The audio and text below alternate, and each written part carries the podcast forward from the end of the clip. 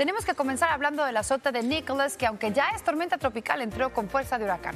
Efectivamente, gracias por estar con nosotros. Ahí tenemos Cobertura en equipo, en vivo con Francisco Fajardo en Houston y con Víctor Castillo en Galveston. Así que arrancamos con esa que es nuestra historia del día.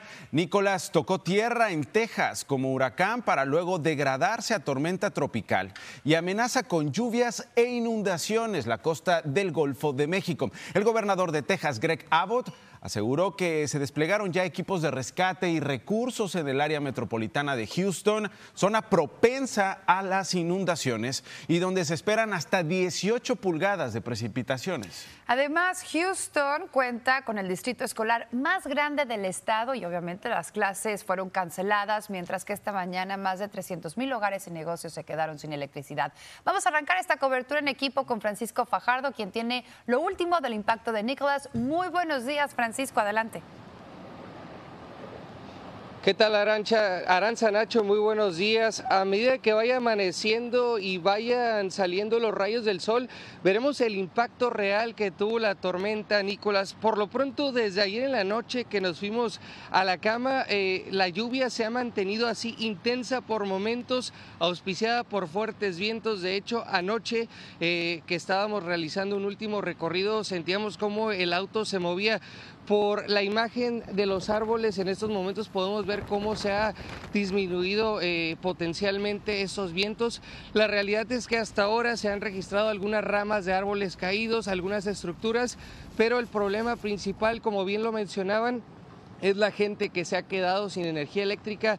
La última actualización de hace apenas unos minutos ya habla de más de 400 mil personas que se han quedado sin energía y aunque desde ayer en la noche la máxima representante del condado Harris, eh, Lina Hidalgo, ya decía y anticipaba que los pronósticos de la caída de lluvia, por lo menos aquí en la zona de Houston, habían disminuido, sí sigue esta advertencia por inundaciones peligrosas no solo en las siguientes horas, en los próximos días, sobre todo por el movimiento natural de la tormenta que se mueve muy lento. Bien lo dijeron, obviamente no hay escuela, eh, las oficinas del condado Harris están cerradas a excepción de las oficinas de emergencia y algo importante a destacar es que se le llama y se le pide a la gente que no reporte fallos en la energía eléctrica a la línea del 911 que deje esas líneas abiertas y libres para reportar emergencias reales. Eh, vamos a esperar a que salga el sol aquí, vamos a ver los efectos reales de esta tormenta Nicolás que sabemos se mueve principalmente hacia la zona del este pegada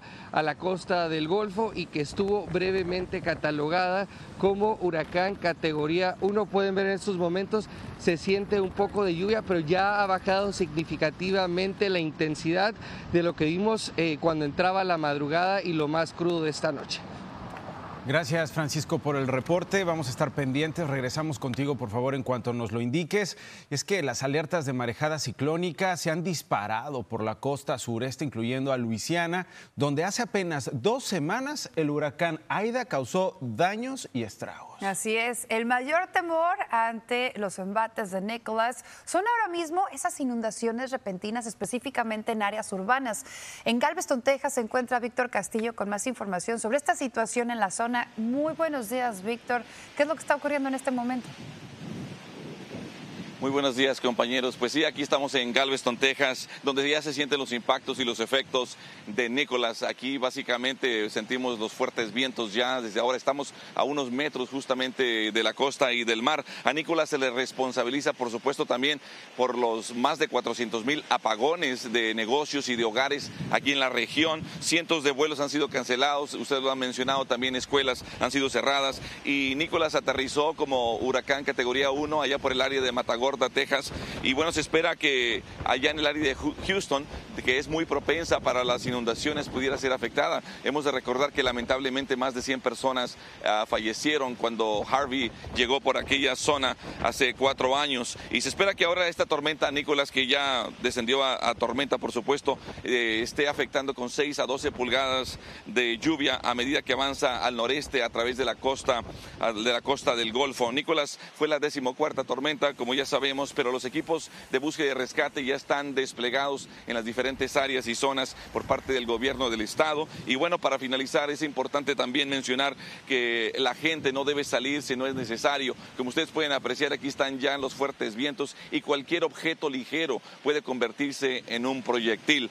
Desde Galveston, Texas, regresamos con ustedes al estudio. Muchísimas gracias, Víctor, y también regresamos contigo en cuanto nos digas. Continuamos nuestra cobertura y ahora pasamos con nuestro jefe de meteorología, Carlos Robles, para que nos diga para dónde va la lluvia, Carlos. Lamentablemente para el estado de Luisiana han ocurrido aspectos positivos dentro de todo en Texas, en el sentido de que el centro de circulación se adentró sobre localidades mucho más hacia el este y esto mantuvo el mayor contenido pluvial sobre el mar, fíjese, sobre lo que son las aguas del Golfo de México, inclusive sobre el extremo sur de Houston, que no son tan vulnerables a inundaciones. El área metro, donde existe todo el contenido más bien de concreto que no permite que eh, más bien las lluvias puedan percolar con eficiencia, se mantuvo bastante libre de precipitaciones intensas. Vean a estas horas de la mañana dónde se ubica el centro de circulación y vean dónde está toda la lluvia, mayormente sobre el extremo oeste de Texas y el estado de Luisiana. Conforme transcurre el día, el día toda esa lluvia va a continuar su curso hacia Lake Charles, Lafayette, Baton Rouge y el área de New Orleans de forma intensa.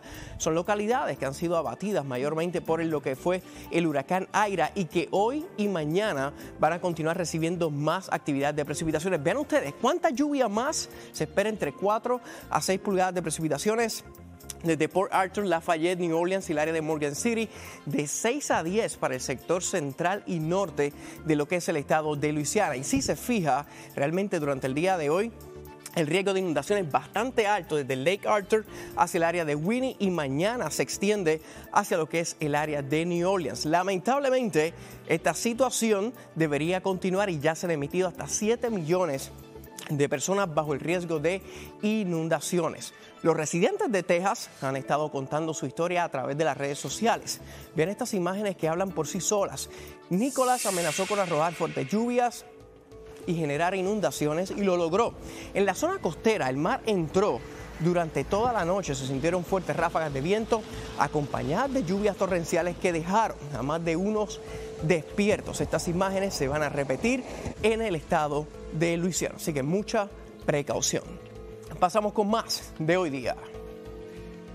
Carlos, muchas gracias por esta información y nos vamos de esta tormenta en la costa este al oeste, donde hay tormenta pero política, Nacho, y es que hoy día los votantes de California deciden si el gobernador Gavin Newsom permanece o no en su puesto.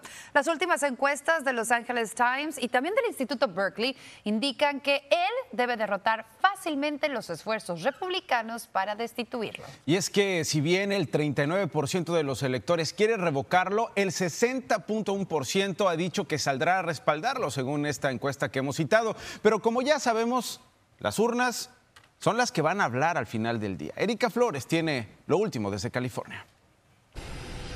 En el cierre de campaña de la elección especial de California, el presidente Joe Biden viajó al estado dorado para brindar su apoyo al gobernador Gavin Newsom y pedir al electorado que vote en contra de su destitución.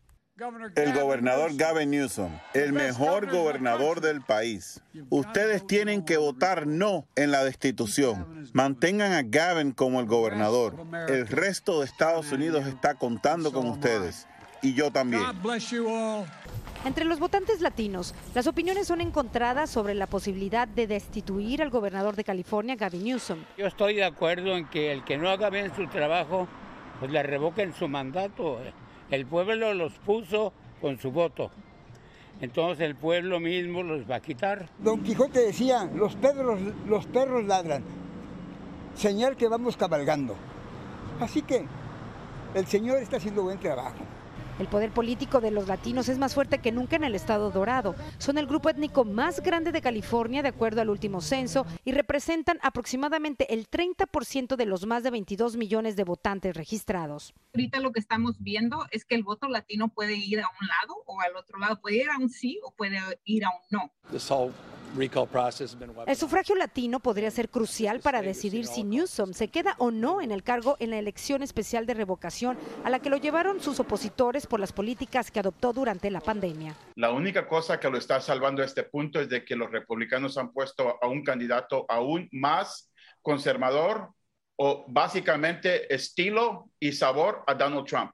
La boleta de esta elección especial que se lleva a cabo este martes contiene dos preguntas, sí o no a la revocación de la gubernatura de California y de ser así, ¿quién debería ser el sucesor de Gavin Newsom entre los 46 candidatos, entre ellos 24 republicanos y 9 demócratas? De ser Newsom destituido y ser elegido un republicano, líderes comunitarios aseguran que habrá un gran retroceso en el estado. Es cosa de vida o muerte el tema de la salud. Entonces esta elección ha sido forzada solo por ese tipo de medidas que ha tomado el gobernador, pero también ha sido este, forzada por gente que no quiere a los inmigrantes. 14 de septiembre es un día muy especial.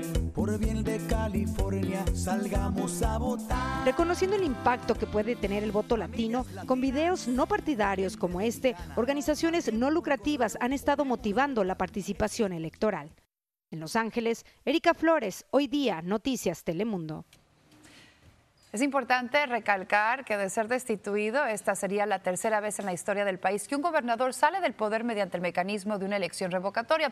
La última vez que ocurrió en California fue en 2003, cuando el actor Arnold Schwarzenegger llegó al Ejecutivo Estatal con el Partido Republicano después de una elección revocatoria. Y hay que destacar también que el presidente Joe Biden comparó a Larry Elder, el principal contrincante republicano, con Donald Trump. Obviamente la discusión ahora incluye, eh, si Gavin Newsom fue muy estricto con las medidas de COVID, pero paradójicamente es la variante Delta y las decisiones que ha tomado en las últimas semanas lo que ahora parece que podría llevarlo a quedarse en el gobierno. Eso por un lado. Y por otro lado, si eventualmente se va el gobernador de California, Gavin Newsom, ¿quién se queda? Posiblemente uno de los 46 hará que tendría menos apoyo que lo que ya tiene Gavin Newsom. Claro, además es importante recalcar que el principal contrincante republicano, Larry Elder, es sumamente controversial.